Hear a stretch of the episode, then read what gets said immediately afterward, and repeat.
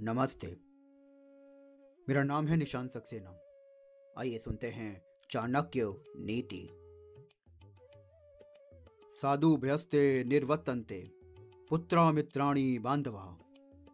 ये चैत सह गंतार स्त्र माँ सुक्रतम कुलम।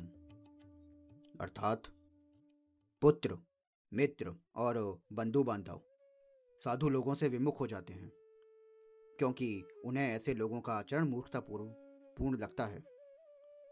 परंतु जो लोग साधुओं के अनुसार अपना जीवन बिताते हैं, उनका संग करते हैं, उनके अनुकूल आचरण करते हैं, उनके इस कार्य से जो पुण्य प्राप्त होता है, उससे उनका सारा वंश परिवार कृत्य कृत्य हो जाता है।